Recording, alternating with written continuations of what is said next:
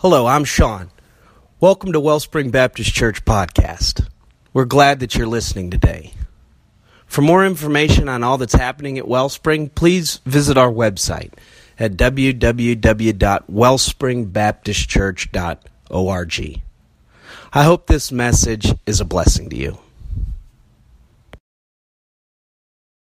You know, when you think about revival, you think of uh, improving in strength or improving your condition, right?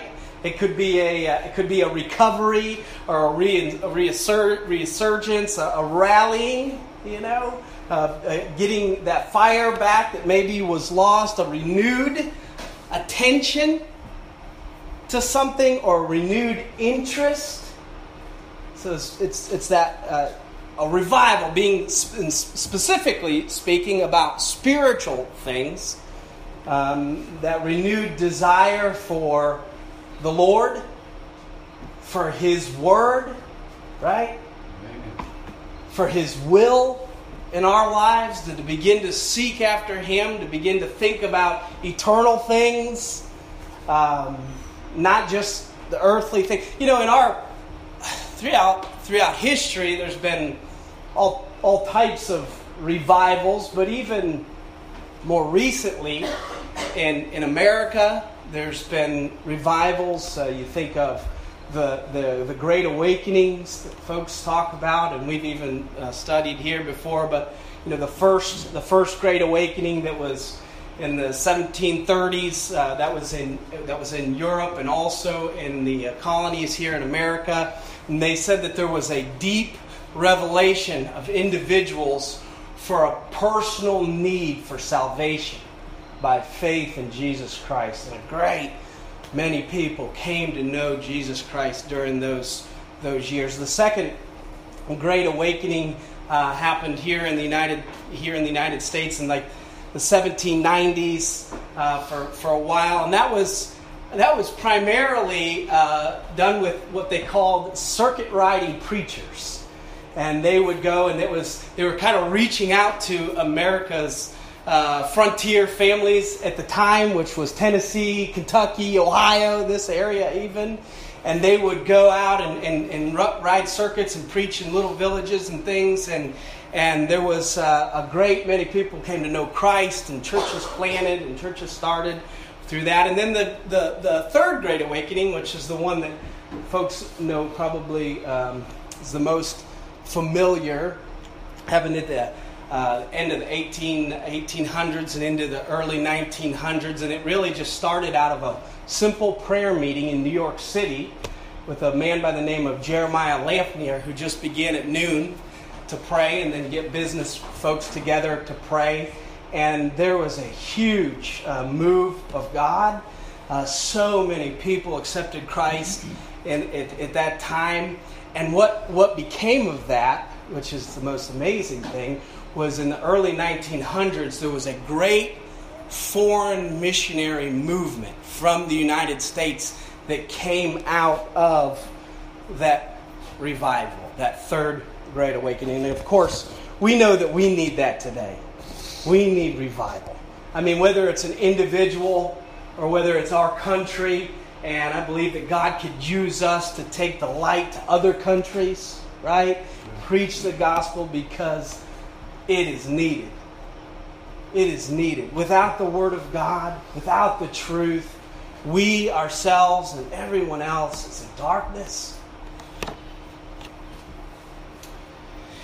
You can not just in, the, in, a, in a corporate sense think of revival, but even here in this room, this small group this morning, there's people that have a testimony of revival. Where at one point, I've told my testimony many times here, accepted Christ as my Lord and Savior as a young boy, but then totally and completely got away from the Lord and as, I was turning 21 years old, God brought revival to me from, from a person that was uh, lukewarm or actually cold toward God and the things of God to He stirred uh, in my heart and just showed me truth. And that is a personal revival. And I would, uh, I would have to say that I personally need revival quite often, right? Because there's just the things of this world and myself, all these sort of things could can uh, get in the way and cool us off, if you will, right? I saw a thing in a, in a book uh, this week talking about uh, church, the church could have revival if. It says if the sleeping folks would wake up, and if the lukewarm folks would fire up, if the dishonest folks would confess up, and the disgruntled folks would sweeten up, if the discouraged folks would cheer up, the distressed folks would look up, if the divided folks would make up, if the gossipers would, yeah, shut up, you got that one. if the dry bones would shake up, if the true soldiers would stand up, and if God's people would pray up. We need that, don't we? A, a, a fire, a, an excitement, a life this morning, we're going to take the time to look at a revival that was detailed in God's Word. It's, it's in Second Kings and it's also in Second Chronicles. So we're going to look at it this morning from Second Chronicles. But turn there, Second Chronicles chapter 34. Now, just kind of a brief, quick history. Uh, Israel, the kingdom of Israel, was divided after Solomon, right? So the, the kingdom is divided. There's the northern kingdom and the southern kingdom, right? The northern kingdom being Israel, the southern kingdom being Judah. And Judah, that, uh, uh, that kingdom, was the descendants of David, the great king, right? And so here we're going to look at a story about one of those kings of Judah named Joash. As you look at uh, the kings all of the kings, whether it's the southern kingdoms, northern kingdoms, uh, all of them, there's a mixed bag. There's good kings and bad kings, right? And uh, what made the difference between a good king in the Old Testament and a bad king was simply if they followed the Lord. It was simply if they feared God and trusted Him and walked with God and trusted and followed His laws and His ways. Ultimately, you know the story that both the southern kingdoms and the northern kingdoms are taken into captivity. And this uh, Josiah, he was the 16th king of, of Judah, but he was the fifth from the last. So it's, it's getting down near the end before Judah ends up going into captivity with Nebuchadnezzar. And, and, and, and, and Josiah has not a good influence in his life. So it's hard to imagine this, but in, in Israel, in Judah at the time, these, these kings uh, before Josiah, his father and his grandfather were not followers of God. They were not seeking God, they were not following God, they were not believing God. And so that's kind of the context here in Second Chronicles chapter 34. Look with me in verse 1. Josiah was eight years old when he began to reign, and he reigned in Jerusalem one and thirty years. And he did that which was right in the sight of the Lord, and walked in the ways of David his father, and declined neither to the right hand nor to the left hand. For in the eighth year of his reign, when he was yet young, he began to seek after the God of David his father. And in the 20th year, he began to purge Judah and Jerusalem from the high places and the grove, groves and the carved images and the molten images. And he brake down the altars of Baalim in his presence and the images that were on high above them and cut down and the groves and the carved images and the molten images. And he brake in pieces and made dust of them and strode them in the graves of them that sacrificed unto them. Here we have this king Josiah, who becomes king at eight years old. That's crazy, isn't it? Shaylin is eight years old. Could you imagine her running the country right now? It would be a scary thought. But anyhow, he, at a young age, he at a young age began to seek after God. Here we see in his eighth year of reign, so he's 16 years old, he begins to seek God. You know, we could be sitting here this morning and, and you know, depending on where, where you're at in your spiritual life, because we're all on a spiritual journey, we're all trying to draw close to the Lord, but all of us are in different places. Depending on where you're at, you may be sitting here saying, I need revival, right? I need revival. I need something. I need something in my life that's real and, and, and, and, and, and life changing, right? But I don't know where to start. I don't know where to start in a relationship with God. I mean, is that even real? It sounds even strange, you know, you may think to say. But where, where, where would I start? I believe it starts simply by seeking Him. Having a heart that says, God, I want, I want to know you. I want to know truth. He promises in His Word, He says, Seek and you shall what? Find. Knock and it shall be open unto you, right? He says, Draw nigh to God, and there's a promise, He will draw nigh to you. So he begins to seek God, he begins to go after God, and at 20 years old, the passage says here that he begins to repent. He begins to purge out some of the things. It's amazing to think. This is this is Israel. This is Judah.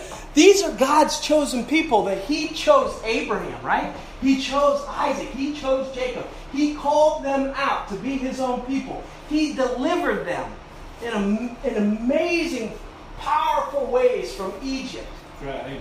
And now we see, now we see them worshiping idols, worshiping Balaam, worshiping images that they made with their own hands. How sad is that? How sad that God's chosen people are even at a place of such darkness and such blindness that they've experienced God in their life in the past and their in their in their history, but now they're seeking after things that are made of their own hands. Idols, things like that. But he begins to purge, he begins to repent of those things. Look at Second Chronicles. We're going to kind of read down through this passage as we go 34 verse 8. And in the 18th year of his reign, when he had purged the land and the house, he sent Shaphan. So he sends him, the Bible says at the end, to repair the house of the Lord. So he sends him out, his servant, to begin to fix up the temple of God. Verse 9 And when he came to Hilkiah, the high priest, they delivered the money that was brought into the house of God, which the Levites that kept the door had gathered in the land of Manasseh and Ephraim of the remnant of Israel and all Judah and Benjamin, and they returned to Jerusalem. So, 26 years old, we have this young man, this young king, who's getting into church, right? You know, some people talk about young people. It's hard to get them into church. Here we had a young young person that he wasn't trying to get out of church. Right. He was trying to get into it. And his parents hadn't been involved in the temple. It, was, it, had, it had decayed. It was falling apart. It was not in good shape. And here he is. He's wanting to get involved. He wants to fix it up. He wants to go in and make it a better place. He wants to make the temple of the Lord a beautiful place so that God is glorified there. Verse 10 says, verse 10, and, and, and they put in the hand of the workmen that had oversight of the house of the Lord, in the sight of the house of the Lord, and gave it to the workmen that wrought in the house uh, of the Lord to repair and to amend the house. Verse 12, and the men did the work faithfully. So here, this young king, he's getting everybody involved. He's getting everybody involved in the work of the Lord and getting them busy. And look at verse 14. This is in the middle of this large project of, of rebuilding or remodeling the temple that Solomon had built, his great great grandfather. In verse 14, and when they brought out the money that was brought to the house of the Lord, Hilkiah the priest found a book of the law of the Lord given by Moses. And Hilkiah answered and said to Shaphan the scribe, I have found the book of the law in the house of the Lord. And Hilkiah delivered the book to Shaphan. And Shaphan carried the book to the king and brought the king word back again, saying, All that thou hast commanded thy servants, they do it. And they, uh, and they have gathered together the money that was found in the house of the Lord and have delivered it to the hand of the overseers and the hand of the workmen and Shaphan the scribe told the king, saying, Hilkiah the priest had given me a book. And Shaphan read it before the king. And it came to pass when the king heard the words of the law that he rent his clothes. And the king commanded Hilkiah and, and, and Ahikam and, and, and the son of uh, Shaphan and, and all these folks, the servants of the kings, go inquire of the Lord for me and for them that are left in Israel and Judah concerning the words of the book that is found. For great is the wrath of the Lord that is poured out upon us because our fathers have not kept the word of the Lord to do after all that is written in the book. I love how all this just happens, how this just falls apart. So this guy just has in, in himself, he wants to seek the Lord. He wants to build up the temple. And in this remodeling, in this remodeling process, all of a sudden the priest that has been in the temple, right? He comes to the scribe and says, Hey, listen, I found this, I found this book. I found this ancient, ancient book. And, and listen, this didn't happen by accident, by the way. God revealed this. God revealed this to Josiah. Why? Because he wanted to know. Listen, I believe this. If we want the truth, God will bring it to us. God will bring it to us. And it, and it just happens so nonchalantly. Like, it's like the priest says to Shaphan, Hey, I found this book, right? And Shaphan goes to the king and says, Hey, look at this book that was found. Not knowing that this was scripture. This is, this is uh, the law of Moses that had been written down. You know, that makes me wonder what in the world had they been doing in the temple before that? I mean, what, what was written in the law of, of, Moses? All the commandments, all the things that were to be done with the Levites and in the temple. So I'm sitting there thinking, what were they doing in the temple if they didn't even have the Word of God? What were they doing in the temple before? It was like a, a revelation. Oh, Here's the Bible. Right? I, here's the Word of God. This is what we've been lacking for the last several hundred years. This is what's been missing. The priest delivers it to him and just been, to this point, business as usual. Listen, without the Word of God, this is a, without the Word of God, we have, it is a light to our feet, a lamp to our path, right? Light to our path, lamp to our feet. Without the Word of God, we are lost. Right? right? We're lost. And here they see this, the Bible, they, they get it, and it's just like an awesome discovery, isn't it? To all of them. They're like, wow, look at this. Isn't it exciting to see new believers? And they come to know Christ and experience God's forgiveness, experience His indwelling spirit, just experience all that. And then they have the Bible and everything's new, you know, everything's fresh. Like reading scripture and think, you know, how long's that been there, right?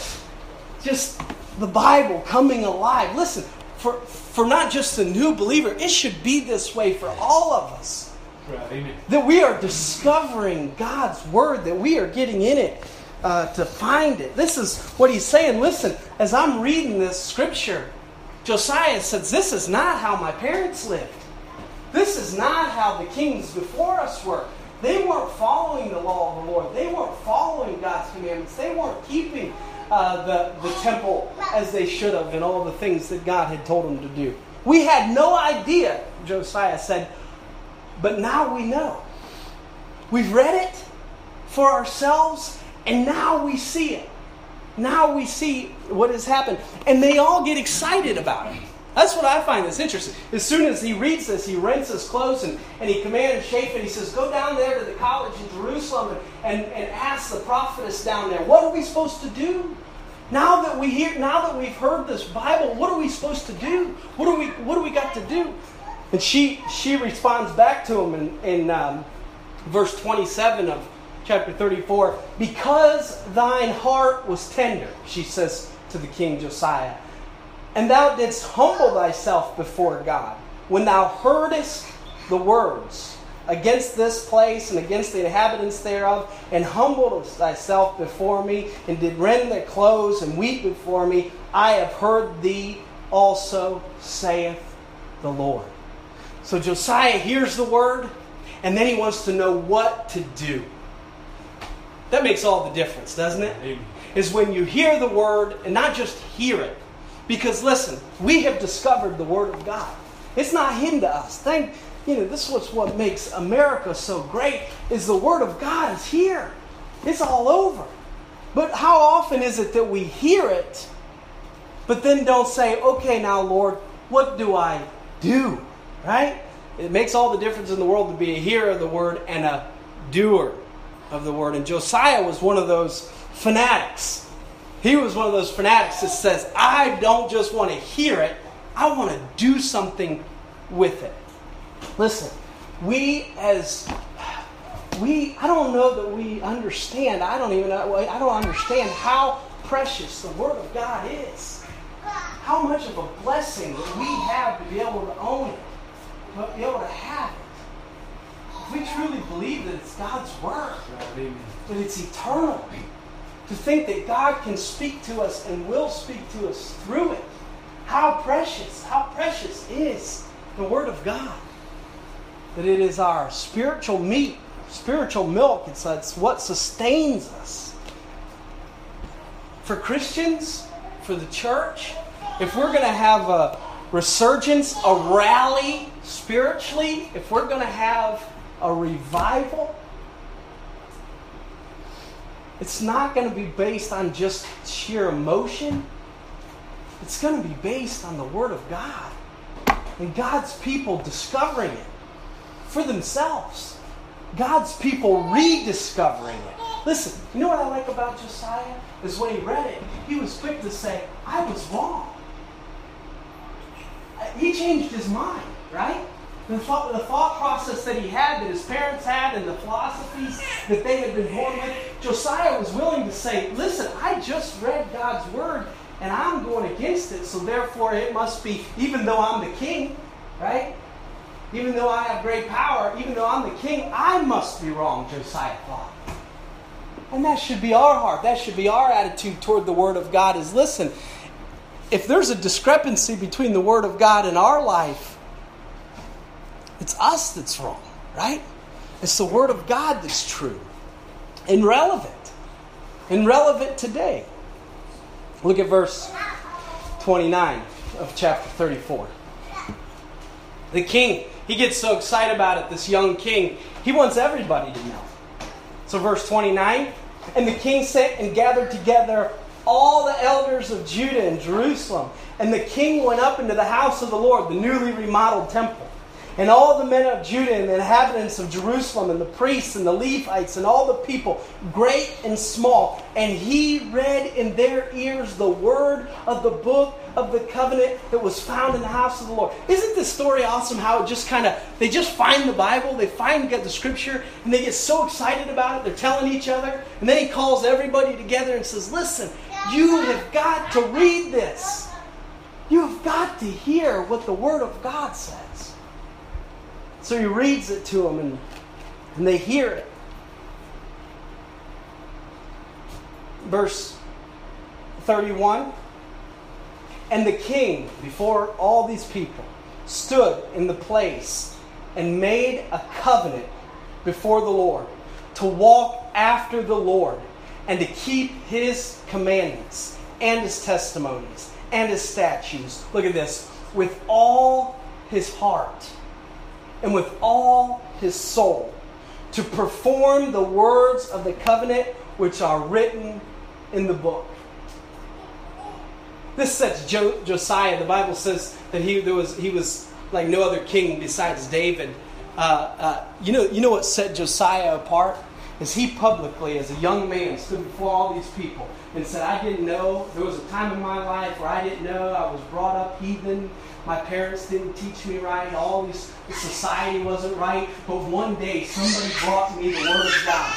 One day somebody brought me the Scripture, and he read that Scripture before all the congregation, and he stood there before them and he says, "I, as the King of Judah, I commit to following God." to following His testimonies, to following His statutes. And I, to the best of my ability, Josiah says, I'm going to do it with all my heart, and I'm going to do it with all my soul.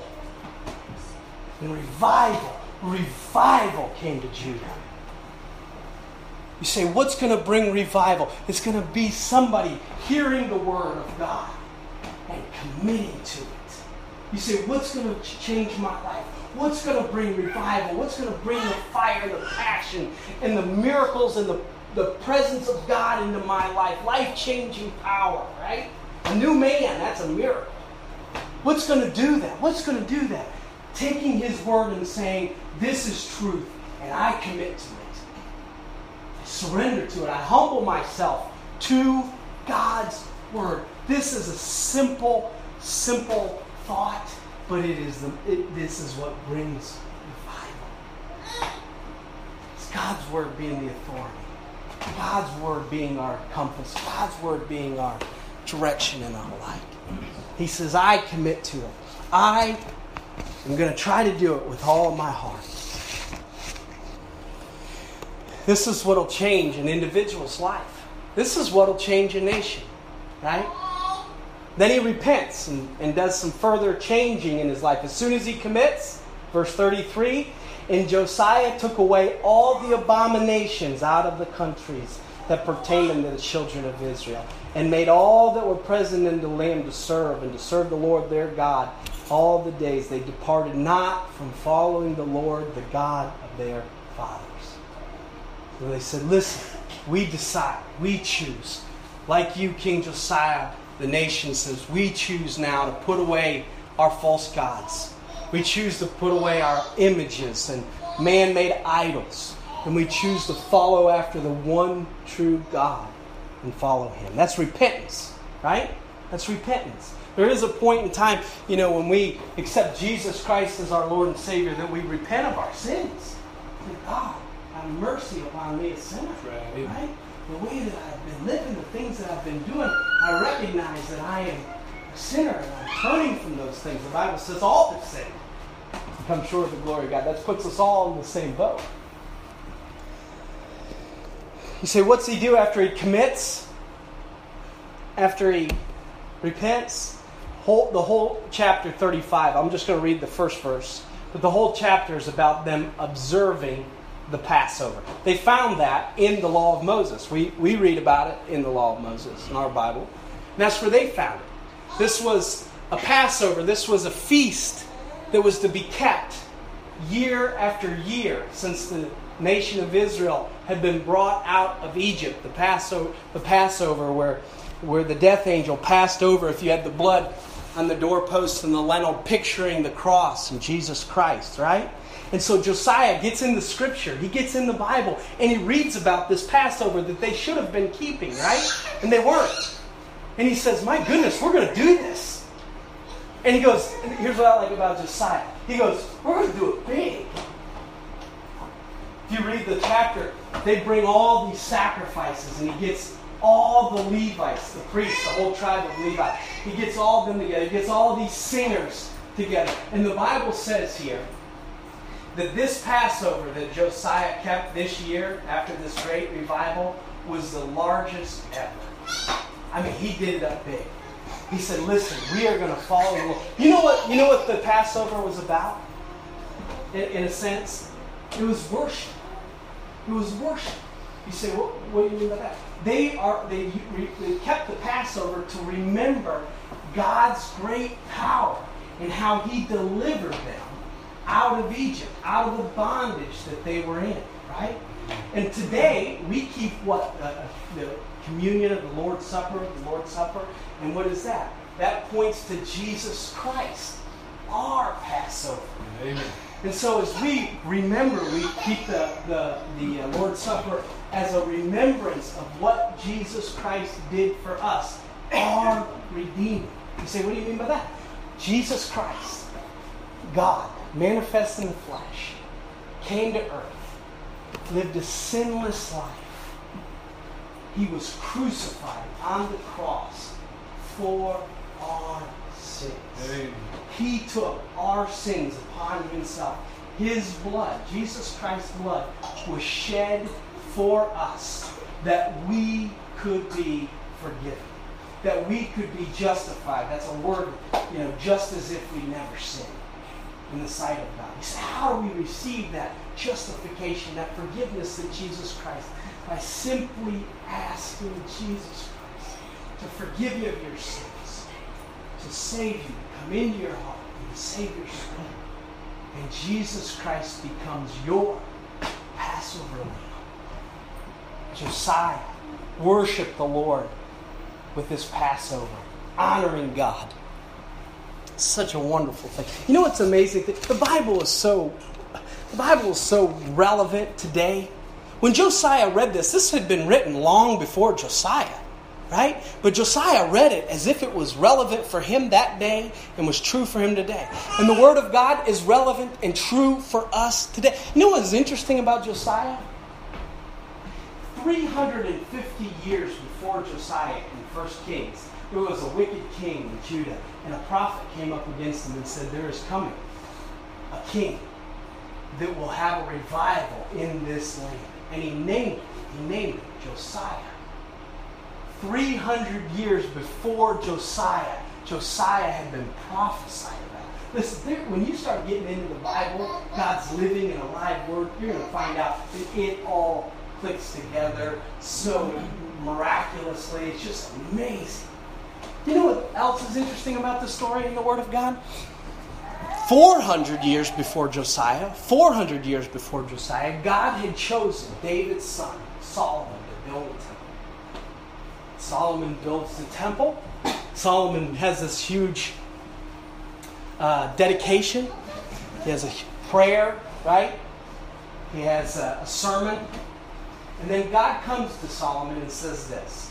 He says, you know, you guys are worshiping me now, following close to me now. But if you if, if you guys, if, if the nation of Israel, my people, ever start to stray from me, they start to serve other gods, and they start to go after false gods and idols and all those things, he says they're going to get judged. But he says to Solomon, I want you to tell the people there's a recipe for revival. There's a recipe, he tells Solomon as he builds the temple. There's a recipe for my people to come back to me.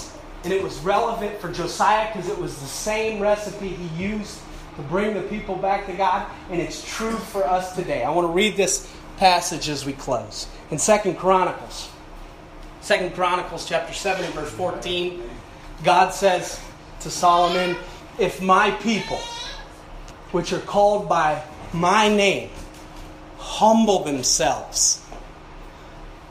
You know what we have to say? God is true. He created us, He made us, therefore, His word is relevant for my life. Humble ourselves, right? He said, humble themselves and pray and seek my face. Didn't I say from the beginning? This is the, this is the recipe for revival is humility, seeking God in a prayer like, Lord, if you're real, show yourself. God, lead me. God, guide me in my life. He said, humble yourself and pray and turn from their wicked ways. That's what? Repentance. Then, God says, I will hear from heaven and will forgive their sins and will hear, heal their land. Listen, we can have revival in our individual lives, in our church, in our nation, how do we do it? Seek God. Humble ourselves. Just pray and ask Turn from the things that God shows us are, de- are destroying us. Turn from the things that God shows us are hurting us. Turn from those things. Humble ourselves, and God says, and I'll hear from heaven.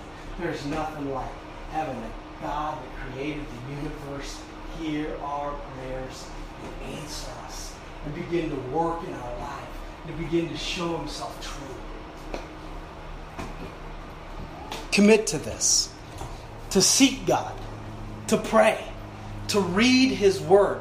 And while we read, while we read, if there's something that God shows us in our lives, say, Lord, help me, help me change, help me turn, and commit our lives to the Lord.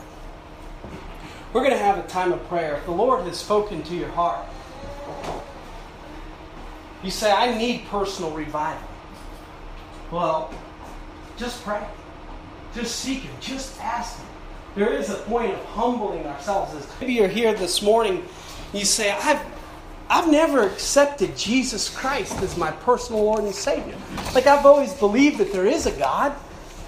I've always been somewhat religious, but I, there's never been a time in my life where I've surrendered to the gospel. I've accepted Jesus Christ as my Lord and Savior. This morning can be the morning where you say, God, be merciful to me, a sinner.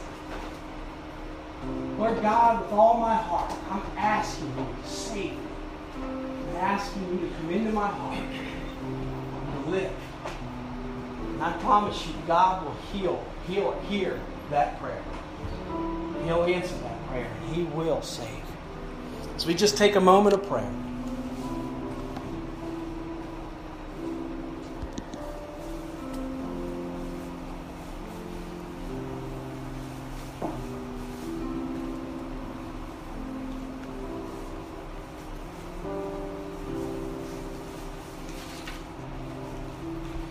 Heavenly Father God, as we come before you, Lord, we want uh, to be on fire. We want to rally.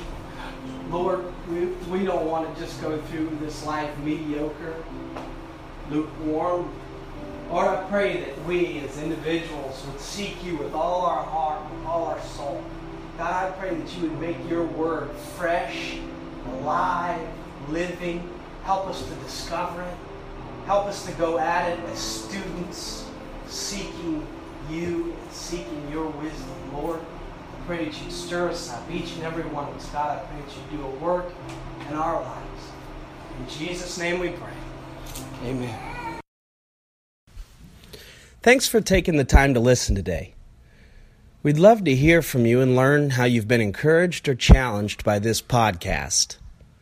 Please leave a comment on the Contact Us page on our website, or you could write to us at P.O. Box 641, Springboro, Ohio 45066.